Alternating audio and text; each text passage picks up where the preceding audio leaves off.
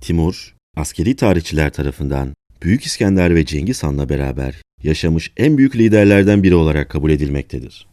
Kendisi, Çin'den Hindistan'a, Rusya'dan Akdeniz kıyılarına kadar uzanan bir imparatorluk kurmuş ve bu süreçte yolu Anadolu coğrafyasına da düşmüştür. O yıllarda Osmanlı tahtında Yıldırım Bayezid oturmaktaydı. Aradaki mektuplaşmalardan anladığımız kadarıyla Timur'un Yıldırım Bayezid'le savaşmaya pek niyeti yoktu. Niyeti Çin'e gitmekti.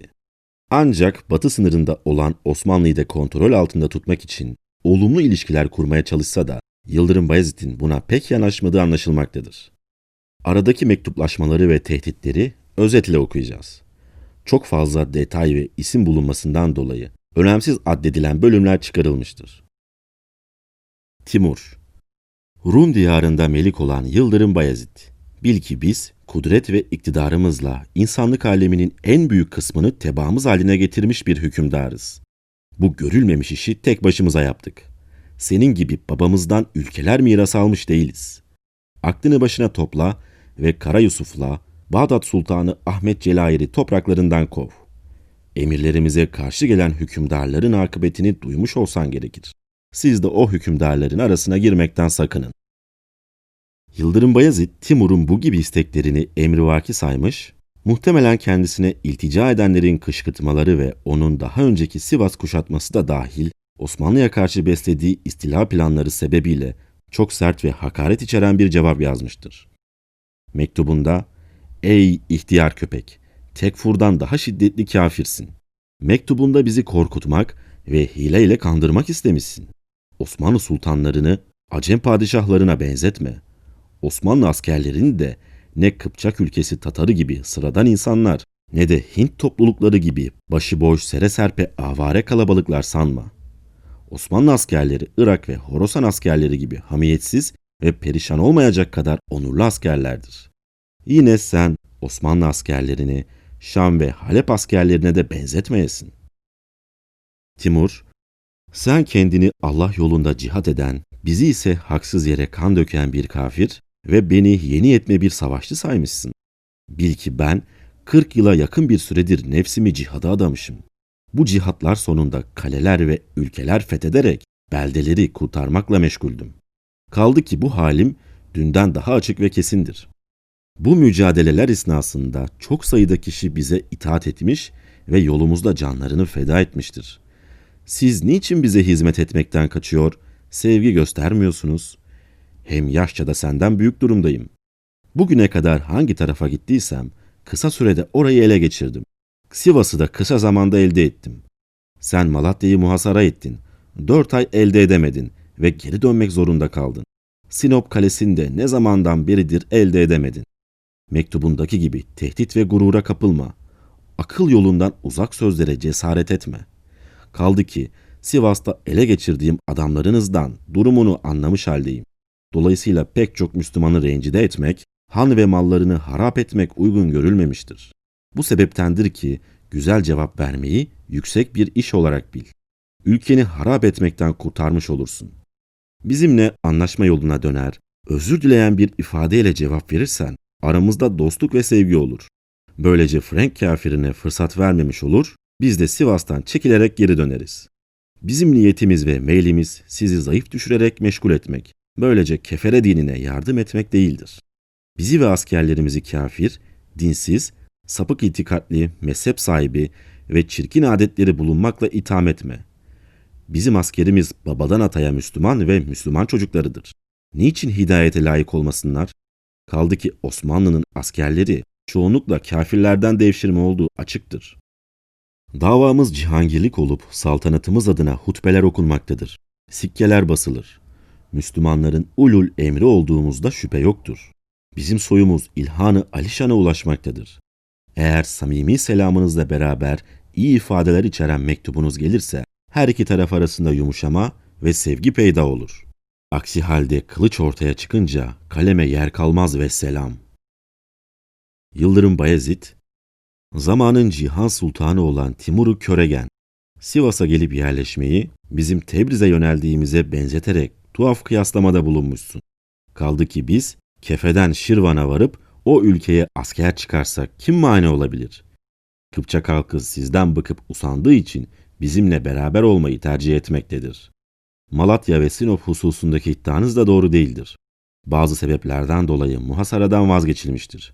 Yoksa bizim askerimizin azlığı veya sizin askerinizin çokluğundan dolayı olmamıştır. Kastamonu ve Karaman hakimlerinin inatları ve o sırada fırsat bulup bazı vilayetlerimize saldırmaları bizim Malatya ve Sinop'taki muhasarayı kaldırmamızı zaruri kılmıştır. İyi bil ki atam Ertuğrulan 300 kadar gazisiyle beraber Hülagü Tatarından 10.000 Tatara vurup Alaaddin Keykubat'a galip gelenleri mağlup etmiştir. Bundan sonra devlet idare etme şerefine nail olmuş, hilat kendisine verilerek Allah'ın lütfu ile Ali Selçuk'un yerine idareyi elde tutması isyan ve başkaldırmayla olmamıştır. Osman Bey'in ilk cülüsünden itibaren dört tarafında bulunan kafirlerle gece gündüz 200.000'den fazla askeriyle cihat etmiştir. Bu saltanat yıldızımız bugün 4. tabakaya erişmiş ve şimdiye kadar fethettiğimiz kale ve kasabaların sayısı geçmiş sultanların hayalinden geçmesi dahi mümkün olmamıştır. Bizim nazarımızda dünya ve içindekilerin kıymeti Allah yolunda cihat etmenin yanında saman çöpü kadar değersizdir. Osmanlı askerine Abdullahoğlu denmekten fazlasıyla zevk duyarız.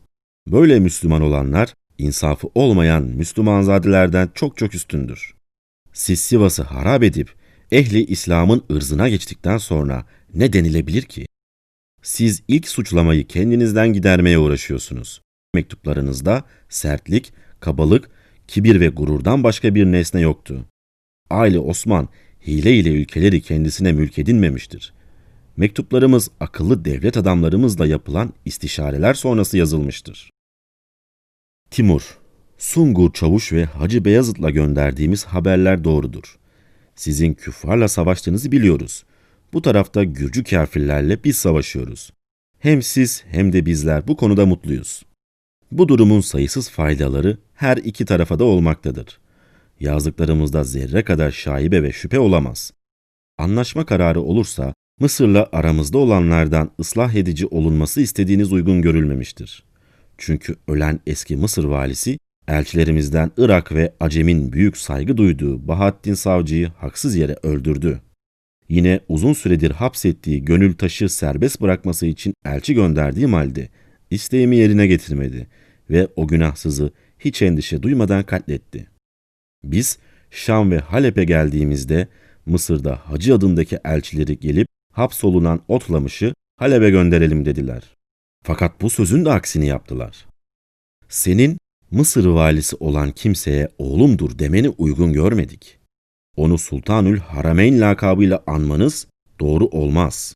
Belki Macevirül Harameyn demeye layık değillerdir. Bir önceki mektuba baktığımızda Yıldırım Bayezid'in o şahıs için oğlumuz ya da Sultanül Harameyn gibi ifadeler kullanmıyordu. Ancak Timur onun böyle ifadeler kullandığını söyledi. Bunun nedeni Yıldırım'ın gönderdiği bazı mektupların Karaman Beyliğine ait bazı kimseler tarafından ele geçirilip değiştirilmiş olabileceği ihtimalini göz önünde bulundurmaktadır. Çünkü ilerleyen mektupta bu iddiada söz konusudur. Timur mektubunda devamla "Bize dost olmayanı kendinize yakın ve sevdiklerinize dahil etmeyiniz. Saltanat işleri nezakete bağlıdır. Dikkat edilecek yönleri çoktur. Ahmet Celayir şimdi Bağdat yakınlarına gelmiş, biz de oraya asker göndermişiz. Tekrar size taraf kaçar gelirse sahip çıkmayın. Bilakis yakalayıp bize teslim etmeniz sizden isteğimizdir. Erzincan'a varıp yerleri tahrip için şimdilik Serhat'ta durularak elçilerinizin gelmesini beklemekteyiz." Yıldırım Bayezid, Mısır hakimi ile aranızda geçen olaylardan dolayı bizim niyetimizi doğru anlamamışsınız. Biz arzu etsek Mısır'ı fethetmeye her zaman kadiriz. Ahmet Celayir tekrar geri Osmanlı topraklarına gelirse Kara Yusuf'la birlikte ikinizi de size teslim etmemi istemişsiniz. Biliyorsunuz ki Hülagü, Darüsselam'ı alıp İran'ın çoğunu eline geçirdiği sırada halifenin amcası çocuklarından 1-2 kişi Mısır'a Baybars'a sığındılar ve onun himayesine girdiler. Hülagü'nün Bağdat valisi olan Karabağ Noyan, Baybars'la cenk etti. Halifenin amcasını Mısır askeri sanıp orada şehit ettiler. Kaçanlar şimdiye kadar Kahire'de kaldı ve Hülagü Han onları geri istemedi ve takip de etmedi. Şimdi bu dostunuz feleğin tokadını yemiş bir kişiyi himaye etmekle hatırınızı kıracak bir durum olamaz. Zira Hülagü böylesine cüzi şeylerden vazgeçmiştir. Muradımız Sivas ve çevresinden elinizi çekmenizdir. Bunu yerine getirmeniz güzel bir işaretinizin gereği olduğu anlaşılacaktır. Ancak herhalde Allah'ın takdirinden kaçılmaz ve bizim kimseden korkumuz yoktur. Timur, şimdiye kadar sulh için çalıştım ve nihayet Sivas'a gelmem söz konusu oldu. Kafire fırsat vermemek, İslam diyarlarını harap etmekten endişe edip Şam tarafına giderek Mısır azizinden intikamımızı aldık. Sizin hasta olduğunuz hususu ağızlarda dolaşırken biz bunu fırsat bilip dikkate almadık. Ancak siz fırsat bulunca bize bağlı olan Erzincan'a gelip valimizi rencide ettiniz. Adamımız olan Taharten, barışı sağlamak için sizin pişman olduğunuzu bize yazmıştır. Biz de güvendik ve barış için anlaşmaya varılacağı umuduyla birkaç kez mektuplar gönderdik. Ama siz gittikçe artan bir katı tutum içerisinde oldunuz. Tabii ki biz ve askerimiz için kafir ve kafirden daha eşit kafirler demeniz sözü her yerde söylenir olmaya başladı. Elçileriniz olan Sungur ve Ahmet adamlarınız uzun süredir yanımızdadırlar. İslamlığımızı ve inancımızı biliyorlar. Hedefimiz Kefe ve Kırım yönündeyken Şirvan'dan geri dönüp tekrar Erzincan'dan o tarafa varmak icap etti. Semerkant'ta bulunan oğlum Muhammed Sultan Bahadır da askeriyle birlikte bana katılacaktır. İstediğimiz Erzincan'a varmadan ve askerimiz şehirlerimize girmeden önce Sivas, Malatya, Elbistan, Erzincan ve Kemah'ın bize bırakıldığını sağlam bir ahitnameyle bildirmenizdir. Barışa muhalif değilim ve bağlıyım. Bu, barışın bir suretini Mekke-i Mükerreme'de, Babül Haram'da kapalı muhafaza olunsun ki, kimin bu barışa uyup uymadığı ortaya çıksın. Bu mektup, Sungur, Ahmet ve Hacı Bayezid'le gönderildi. Yıldırım Bayezid bu mektuptan sonra savaşın olmaması için Timur'u ikna edebilecek bazı durumları açıklamayı uygun görmüş, anlaşmaya razı olduğu, belki de bazı ön şartları kabul edebileceği intibanı vermek isteyerek, Timur-u Köregen Hazretleri, ilgi uyandıran anlaşmaya dair mektubunuz, ben Sivas'a geldikten sonra ulaştı. Ben bu sırada anlaşma hazırlığı içerisinde bulunuyordum ki, vakitsiz saatte barışa muhalif bir başka mektup, Karaman fesatları elinden orduyu Hümayunuz'a erişti ve anlaşmanın gecikmesine sebep oldu. Devlet erkanımızdan akıllı kişiler bu durumu şöyle değerlendirdiler. İkinci mektup, ilk karışık dönem sürecinde yazılarak elçi ile gönderildi. Karaman topluluğu ki eskiden beri ocağımızın düşmanı olmuşlardır, bunlar elçimizi öldürüp fitne iyice ayyuka çıkıncaya kadar mektubu sakladılar. Musala olacağı ihtimalini görünce bu kez bazı rezilleri üzerimize gönderip bizi şüpheye düşürmüşlerdir.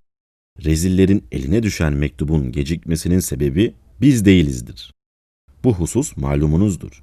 Bu durumu yaltaklanma olarak görürseniz hayır, asla düşmandan yüz çevirmek adetimizden değildir. Barış ve savaşın cezası ve mükafatı buna sebep olan tarafa aittir.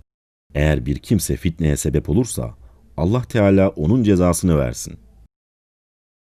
Ayrıca Yıldırım'ın mektubunda adları geçen İslam ülkelerinde Timur'un çok sayıda Müslümanı öldürdüğü ve şehirlerini harap ettiği kaydedilmektedir. Ki bu durumu Timur da söylemekte bir beis görmemiştir.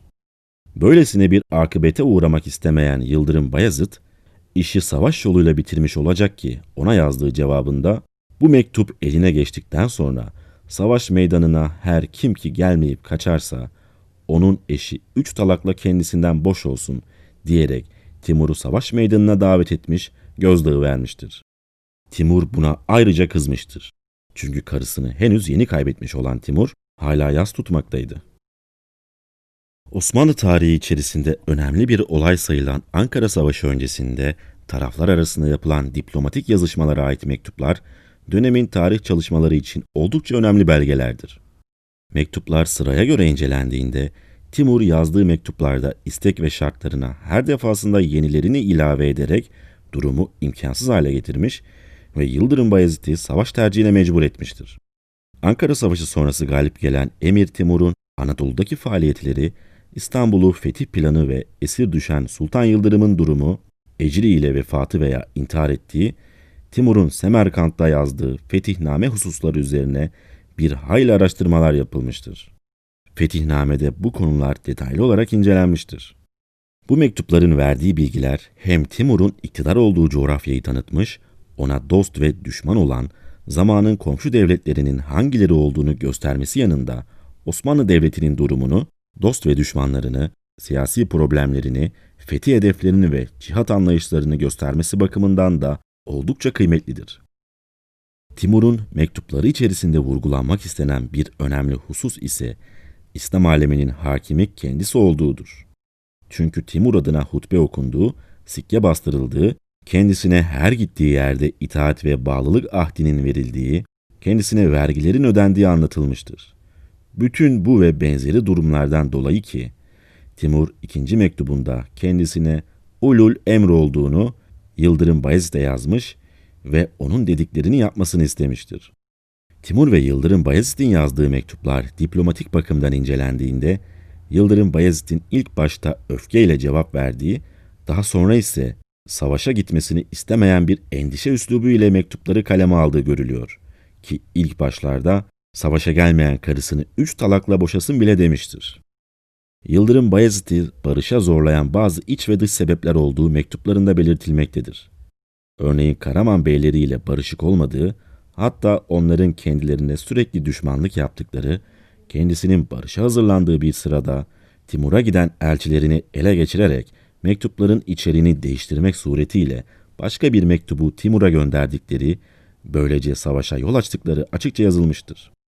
Yine Kastamonu hakimi ile Osmanlı idaresinin mücadele içerisinde bulunduğu, Sinop ve Malatya muhasaralarını kaldırma sebepleri içerisinde gösterilmiştir.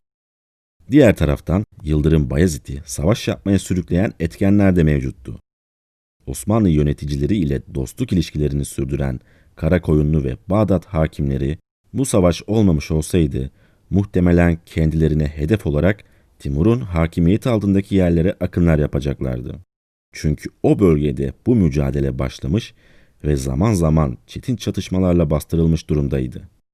Timur'un zayıf düşmesi veya ortadan kaldırılması, özellikle Osmanlı'ya sığınan ve iktidarları ellerinden giden Kara Yusuf'la Sultan Ahmet Celayir'in işine geliyordu. Yıldırım Bayezid'i savaşa teşvik edenler arasında muhtemelen bu 2 kişinin etkisi olmalıdır. Ankara Savaşı'nın olması Anadolu'da kargaşalığa, siyasi dağılmalara ve sefalete yol açtığı gibi Osmanlı'nın Balkanlardaki fütuhatını bir süre durdurmuştur. Ayrıca Anadolu'da Irak, Horasan, Azerbaycan, Gürcistan ve çevresindeki siyasi dengeleri de etkilemiştir. Nitekim Timur askeri bir deha olarak üstünlüğünü kanıtlamış, neredeyse bütün Anadolu'yu dolaşmış, İzmir'i Hospitaller şövalyelerinden almış ve Türk dünyasına hediye etmiştir. İzmir'i aldığı zaman Hristiyan gemilerine toplardan gülle değil, şövalyelerin kellelerini fırlatmıştır. Timur, Asya'nın büyük bölümünü fethedip öldüğünde arkasında 17 milyon ceset bırakmıştı. O, eli kanlı bir liderdi. Ancak tarihin gelmiş geçmiş 3 büyük dehası arasına girmeyi başardı. Kanalıma abone olmayı ve beni Instagram hesabımdan takip etmeyi unutmayın. Görüşmek üzere.